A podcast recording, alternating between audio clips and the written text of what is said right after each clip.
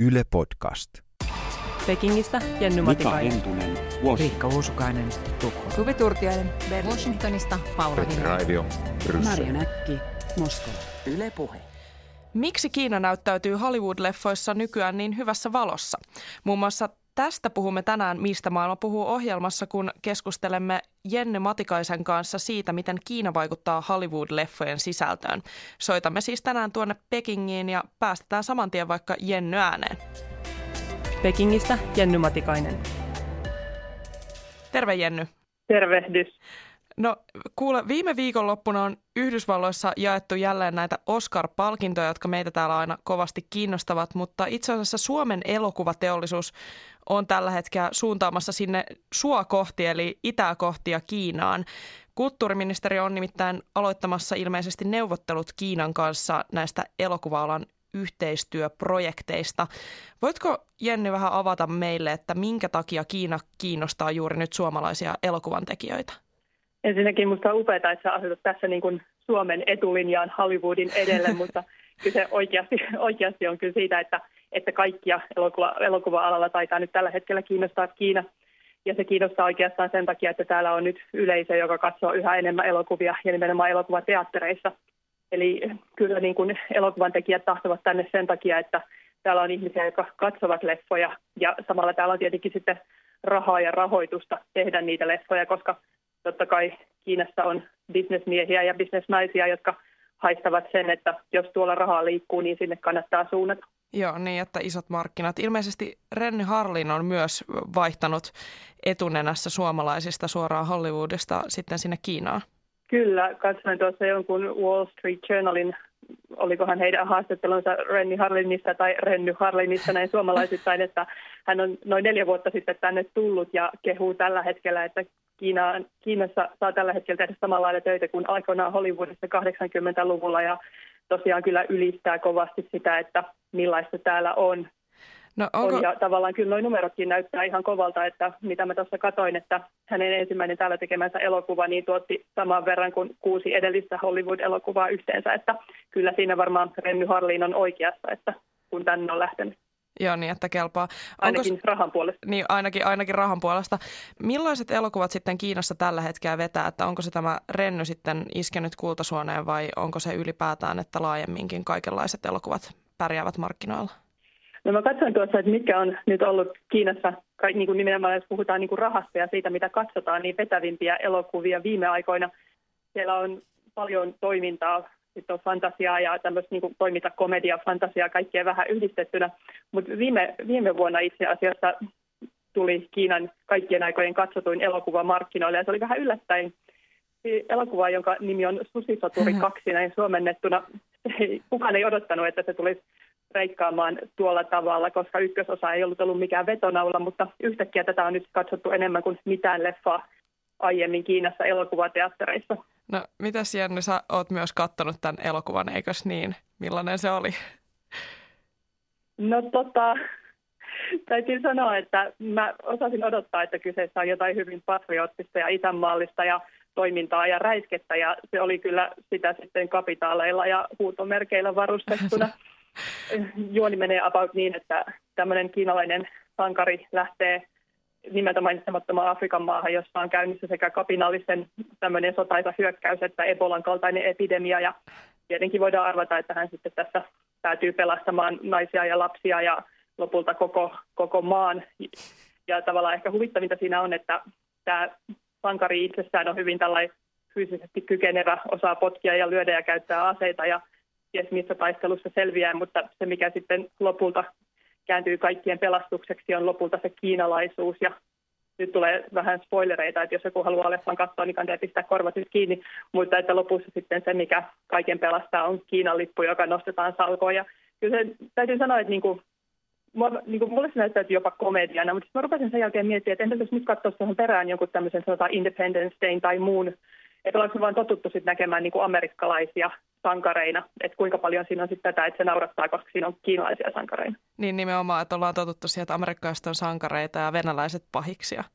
Kyllä venäläisiä pahiksia löytyy tästäkin elokuvasta ja amerikkalaisia pahiksia, mutta kyllä toi, toi susisoturi ei ole ainoa tämmöinen hyvin patriottinen ja isänmaallinen elokuva, joka Kiinassa on menestynyt. Kyllä tässä on niin kuin, monet näkee, että tässä on nyt tämmöinen nousu, nousu siihen, että tämmöinen niin kuin Kiinan nostatus ja voimantunto puree yleisöön. Ja sehän on sama, mikä tavallaan koko yhteiskunnassa, mitä esimerkiksi Kiinan presidentti Xi Jinping haluaa, että ihmisten oman arvon tunto ja kiinalaisuuden tunto nousee, nousee ja sitä nyt myös nämä elokuvat sitten haluaa edistää. Niin siis missä määrin oikeastaan nämä kiinalaiset elokuvat heijastelee sitten tavallaan saasta, mainitsit, että action ja fantasia on suosittuja, niin eikö ne ole vähän taas eskapistisia tai eh, vähän todellisuuden pakoa oikeastaan niissä teemoissa, niin heijastaako kiinalaiset elokuvat ollenkaan sitä ympäröivää yhteiskuntaa? No varmasti ja tavallaan sillä täytyy sanoa, että mulla, mä en ole mikään kiinalaisen elokuva-asiantuntija, että jos puhutaan enemmän näistä kassamagneeteista ja mitä tässä nyt niistä yrittänyt selvitellä ja katsella niitä, mutta sanoisin, että tietysti tuossa määrin, että vaikka että tämä patriotismin nousu, niin se selvästi on myös yhteiskunnassa, mutta täytyy muistaa, että kiinalaiset elokuvat on kovan sensuurin alla, eli siinä mielessä tiettyjä teemoja yhteiskunnasta halutaan nostaa ja toisia teemoja sitten taas ei missään nimessä haluta tuoda esiin, että kyllähän se kiinalainen elokuva varmasti se maailma, jota se Kiinasta kertoo, niin se haluaa sen kertovan, että, että tavallaan mitään yhteiskunnan ongelmia, ainakaan jos niihin ei löydy ratkaisua, niin niitä ei varmasti kiinalaisesta elokuvasta tule löytymään. No Hollywood tosiaan on havainnut myös Kiinan markkinat ja on pitkään ollut tiedossa se, että Kiinassa saatetaan leikata joistain elokuvista tiettyjä kohtauksia pois, jos ne eivät omille markkinoille sovi, mutta äh, vaikuttaako tämä jo nyt Hollywood-tuotantoihin, tämä Kiinan suuri markkina? Kyllä se on selvästi vaikuttanut. Selvästi näkyy Hollywood-tuotannoissakin tämmöisiä yksityiskohtia on noussut esiin, että ollaan tehty myönnytyksiä, joita ei välttämättä kuitenkaan tietenkään sanota, että ne on myönnytyksiä, vaan ne on valintoja siihen, että elokuva voisi sellaisenaan tulla Kiinan markkinoille. Esimerkiksi just siinä, että ei voi olla, kiinalaiset ei voi olla niin kuin pahiksen roolista tai esimerkiksi tässä, tässä, tässä Marvelin, onko nyt uusimmassa elokuvassa, niin Doctor Strange, joka on käsittääkseni alun perin tiibetiläinen, niin se muutettiin kelttiläiseksi se hahmo sen takia, jotta se voitaisiin tuoda myös Kiinan markkinoille. Ja tavallaan tämän tyyppistä ennakko sensuuria jo käsikirjoitusvaiheessa tai kästäysvaiheessa tehdään. Ja se on tietenkin, tässä esimerkiksi Amerikassa ollaan vähän huolestuttu, että mitä se nyt vaikuttaa elokuvan sisältöön ja siihen ilmaisuvapauteen, jos pitää ajatella sitä rahaa ja Kiinan markkinoita. Niin, eli että tavallaan ne elokuvat, joita jopa suomalaiset katsojat täällä katsoo, jotka tulevat Hollywoodista, niin itse asiassa ovat, on tehty Kiinala, Kiinan sensuurin ehdoilla. Tällaisia tapauksia on, on, on nostettu esiin. Kiinassa se on varsin kiinnostavaa se, että minkä tyyppiset aiheet myös on sensuroitu. Ja tavallaan siellä on sellaisia, miten nyt voisi sanoa, sellaisia, mitkä voi nähdä, että esimerkiksi homoseksuaalisuus on kielletty, mikä on tavallaan, miten sen sanoisi, ei voi sanoa huvittavaa, mutta esimerkiksi Brokeback Mountain, joka on siis taivanilaisen Ang Leen ohjaama menestyselokuva, niin se on täällä kielletty kokonaan, mutta taas sitten Ang Leetä on myöhemmin, häntä on tavallaan ihannoitu tällaisen kiinalaisen kiinalaisen kulttuurin tähtenä. Mutta sitten siellä on myös niin tietenkin politiikka ja tavallaan se, että korruptiota ei saa näyttää ja tietenkin tällaiset niin kuin Tiibet, Hongkong asiat, mutta sitten on tällaisia niin kuin yhden yön juttuja ei saa olla, aikamatkailu on kielletty, kummitukset on kielletty. Esimerkiksi tämä on ilmeisesti vaikuttanut siihen, että Ghostbustersin uusi naisversio niin ei koskaan tullut Kiinaan. Siis minkä takia kummitukset on kielletty? No siis tämä oli vähän, mä juttelin tässä tota, kiinalaisen kollegani kanssa ja se on vähän niin kuin, siitä sai niin kuin kiinni siitä vastauksesta ja toisaalta ei saanut. Että se liittyy jotenkin siihen sellaisen, että elokuvissa, tällähän on paljon siis tämmöistä niin kuin kauhuelokuvaa ja sellaista kyllä, mutta sen pahan pitää olla jollain tavalla käsin kosketeltavissa ja ymmärrettävistä. Että sen pitää olla lopulta sitten joku hirviö tai että tavallaan semmoinen niin henkinen paha, ehkä se viittaa siihen, että tämmöistä niin kuin Jumalan kaltaista suurempaa voimaa ei saa olla. Että et se pitää olla jotenkin lopulta selittyä, sen mikä tämä suuremman voiman on aiheuttanut. Hmm, okei. Okay.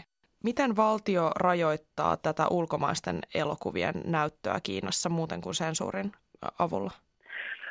Mm, noissa elokuvateattereissa on tähän saakka ainakin ollut sellainen, onko se nyt 35 elokuvan raja, jonka saa jokainen teatteri näyttää vuodessa. Siitä on kai nyt vähän joustettu sen takia, että saataisiin nämä, niin kuin nyt tietenkin Kiinakin näkee, että se on kohta tavallaan, että Kiinassa kohta elokuvat tuottaa enemmän rahaa kuin Yhdysvalloissa, jolloin heilläkin on tietenkin into saada se päästä sen rajan yli, joten sitä on kai vähän löysennetty, jotta näihin tämmöisiin niin kuin hinna, kassatavoitteisiin päästäisiin, mutta tämä 35 on ollut semmoinen perinteinen raja siinä, että kuinka paljon ulkomaista elokuvaa saa kukin teatteri näyttää. Joo. Miten, sitten, miten tämä toimii toiseen suuntaan, että onko Kiinalla sitten pyrkimyksiä saada näitä elokuvia sitten ulkomailla? No siis mä en oikein suoraan sanottuna ihan tarkkaan tiedä. Siitä niin kuin, yritin sitä niin kuin löytää ja tutkia, että kuinka suuri halukkuus Kiinalla on viedä omaa elokuvansa ulkomaille. Sitten mä mietin esimerkiksi sitä, että onko nähnyt, että Susisoturi olisi suomalaisessa elokuvateatterissa tai toinen hitti, joka on englantilaisesti nimeltään Mermaid, eli merenneito. Että eihän niin kuin tämmöisiä kiinalaisia kassamagneetteja juurikaan Suomessa, tai mä en ainakaan muista, että ne olisi siellä ollut. Niin, vaikka yritystä olisi, Mut, niin ne ei kyllä todellakaan breikkaa sitten lopulta länsimaihin. Ja sitten mä luulen, että onko siinä sitten tavallaan sekin, että miksi, miksi ajatella välttämättä, että tarvitsisi viedä sitä, kun toisaalta nyt näkyy selvästi, että tämmöistä pehmeitä valtaa pystytään käyttämään myös sieltä Hollywoodin sisältä käsin, mitä jo puhuttiin siitä, että jos Hollywood alkaa tehdä sellaisia elokuvia, jotka Kiina katsoo hyviksi, jossa on kiinalaisia hyviksiä, mutta ei kiinalaisia pahiksia, jolloin tavallaan Kiina pystyy käyttämään sitä pehmeitä valtaan jo siihen, millaisia elokuvia muut tekee. Niin sinänsähän se koneisto toimii myös sitä kautta. No, miten... Et ehkä tavallaan susisoturin kaltaista liian näkyvää tai ilmeistä patriotismia, että sekin Kiinassakin tajutaan, että se ei välttämättä ulkomailla pura. Miten sitten, miten luuletko nyt, että tämä Suomen ja Kiinan mahdollinen elokuva-alan yhteistyö vaikuttaa sitten suomalaisten elokuvien sisältöön? No jotenkin en, en ainakaan nyt äkkiseltään näitä ainakaan tämmöisiä, niin kuin, mitä me ajatellaan suomalaisena elokuvana, niin kuin suomen kielellä tehtyä elokuvaa, mutta esimerkiksi tällä hetkellähän on teossa toi Iron Sky, onko se nyt kolmas osa, jota tehdään Suomessa, mutta sitä tehdään niin kuin kiinalaiselle yleisölle. Mutta että sitten, että, että ehkä niin kuin, näin voisi ajatella vielä, että on siinä mielessä, että se mitä tehdään, mitä suomalaiset tekee kiinalaisille, on kuitenkin tällä hetkellä ehkä vielä pikkasen erityyppistä kuin se suomalaisille tehty suomalainen elokuva, mutta eihän sitä tiedä, voihan tässä tapahtua tämmöinen niin kuin yhteen sulautuma ja että se alkaa sitten näyttäytyä Suomessakin jotenkin. Niin, niin kohta kaikki suomalaiset elokuvat on vähän, vähän kuin jadesotureita yhteistuotantoja. Kyllä, kaikissa lennellään kattojen yllä ja Joo. kaikki hyvikset on kiinalaisia. Pekingistä Jenny Matikainen.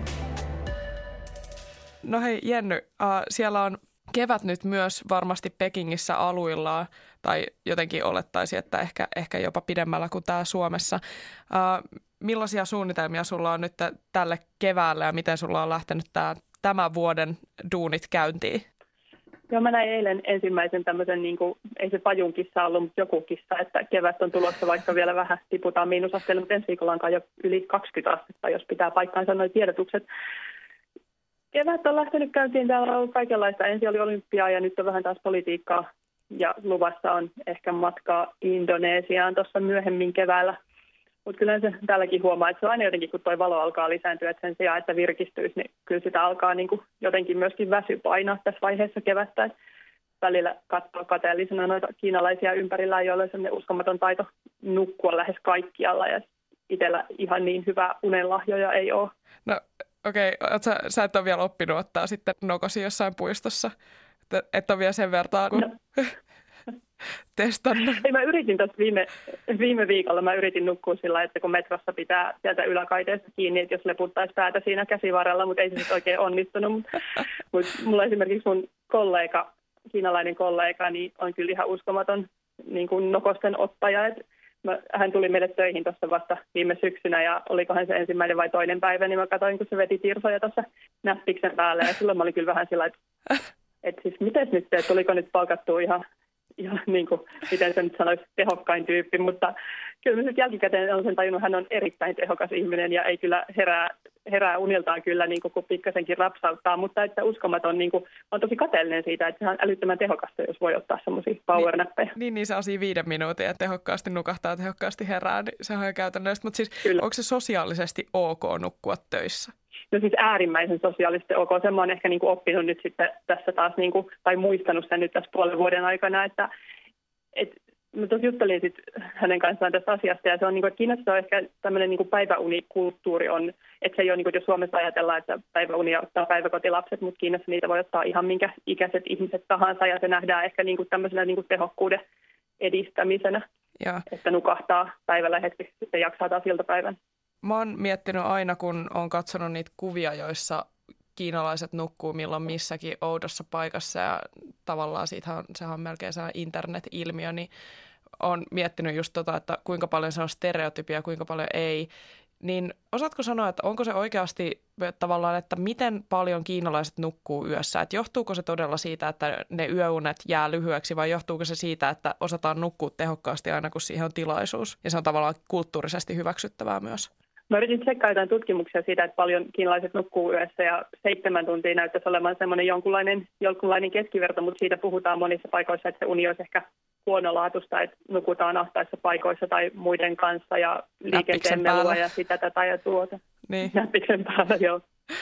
että niin kuin, mä luulen, että siinä varmaan monia juttuja. Yksi on tämä kulttuuri siihen, että voi nukkua ja toinen on se, että ehkä yhden unet on levottomat. Ja, tai siis kyllä, mitä sanot siitä, että kyllä se on ihan totta. Täällä kun menee Ikeaan, niin se on varsinkin viikonloppuisin niin täynnä nukkuvia ihmisiä. Se ei ole, se ei ole mitään legendaa ja tavallaan se, että parkki, parkkipirkot tai parkkipersit, ne nukkuu tuolla semmoisissa pienissä kopeissaan ja he tavallaan lihatiskin myyjät tai tämmöiset pienten lihakauppojen myyjät niin nukkuu siinä ikkunassa niiden kinkkujen päällä, että, että se on jotenkin semmoinen asia myöskin, johon varmaan täällä, täällä lakkaa huomaamasta, kun on täällä. Alussa se naurattaa ja sitten sit tulee vaan ihan normaali. Joo. Musta mä haluaisin kanssa lanseerata Suomeen tällaisen sosiaaliset päikkärit tyylisen hengailun kavereiden kanssa, että mentäisiin Ikeaan nukkumaan. Joo, musta oli mahtavaa. Mä luin jotain noita blogeja liittyen tähän, tähän nukkumiseen ja siellä oli joku, joku valokuva ja tehnyt tämmöistä erottelua, että Kiinassa on, oliko se niin käsinukkujat, pehmeillä nukkujat ja ryhmänukkujat liittyen siihen, niin kuin missä ne nukkuu näissä päiväunia, niin sä selvästi haluat olla tämmöinen ryhmänukkuja. No okei, okay, kerro, mikä siis käsinukkuja, mikä se toinen oli? Se oli pehmeillä nukkuja, eli käsinukkuja on siis tämmöinen, joka nukkuu nimenomaan siellä näppiksen päällä tai lihakaupan tiskillä oman kätensä päällä, ja sitten oli tämä pehmeällä nukkuja, joka tarvitsee sitten tyynyn tai patjan jopa. Ja sitten oli tämä ryhmänukkuja, joka nukkuu, jos muut nukkuu ympärillä. Niin. Joo, ja tällaisessa kasassa jossain. Joo, mä oon ehdottomasti niin, ryhmänukkuja. Sitten mä pääsin ihan selvyyteen, mutta mua kanssa huvittaa, tai niin kuin sanoisin, että miellyttää tämä ajatus kasassa nukkumisesta. Joo, älä. No hei, hanki, hanki jos, jos ei jo ole, niin sulla pitäisi olla kohta toi, toimistolla siellä joku sohva, niin sä voit nukkua pehmeällä ja ehkä kasassa sen toisen työkaverin kanssa. Mutta tota, joo, Mites, mites tota, jos, nyt, jos nyt mennään päikkäreistä vielä tähän sun kevääseen, niin varmasti sä siellä töitä suurimman osan ajasta kuitenkin teet, niin mainitsit tuossa, että matkoja on suunnitteilla. Mitä muita, muita aiheita tai teemoja on tänä keväänä erityistarkkailussa? No nyt on sillä täytyy sanoa, että niin kuin talven jälkeen sellainen ihana kevät edessä, että tuossa niin syksyllä täällä oli puoluekokousta, sitten oli presidentti Trumpin vierailua ja sitten mulla oli olympiamatkaa ja nyt on tämä kaksoiskokous meneillään, että kevät näyttää ihanan sillä avoimelta, että sinne voi niinku tavallaan kehittää niitä aiheita, joita pitää tärkeinä. Ja nyt tässä työn alla on ainakin tuosta muovin kierrätyksestä olisi tarkoitus tehdä juttua. Ja sitten kiinnostaa, täällä on aina kesäkuun paikkeilla tuommoiset isot pääsykokeet tai yliopistoihin hakukokeet. Ja se kyllä mua kovasti kiinnostaa. Se liittyy myös ehkä tähän nukkumiseen ja opiskeluun ja kaiken sen yhdistämiseen, koska se on tosi kova paikka kaikille kiinalaisnuorille, koska siinä on kyse elämästä tai siitä, että mihin suuntaan se elämä lähtee kääntymään. Että sitä on jotenkin ehkä meikäläisten vaikea ymmärtää, koska jos mokaa YO-kirjoituksissa, niin sitten on tietenkin nämä pääsykokeet aina ja kaiken voi, Suomessa musta tuntuu, että kaiken voi ottaa uusiksi, mutta täällä se on sellainen kerrasta poikkikulttuuri. Joo, ehdottomasti kiinnostavaa. No sitä jäämme paljon vielä tänne Suomeen odottelemaan ja kiitos Jen hirveästi tästä tämänpäiväisestä ja palataan sitten mahdollisimman pian uudestaan. Kiitos itsellenne. Täytyy tuota, suositella, että katsokaa kiinalaisia elokuvia. Niissä voi aina oppia, mutta kannattaa varmaan katsoa sillä niin kuin ymmärtäen sisällölliset viittaukset, mutta kaikesta voi aina oppia, kun niitä katsoo. Aivan, hyvä. Kiitos sinne. Moi moi. Moi. Pekingistä Jenny Matikainen.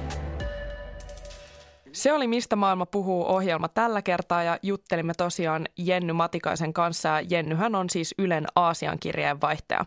Minä täällä studiossa olin Iida Tikka ja ensi kerralla soittelemme kahden viikon kuluttua Tukholmaan Riikka Uosukaiselle. Kiitokset, että olitte tänään mukana ja kuulemisiin.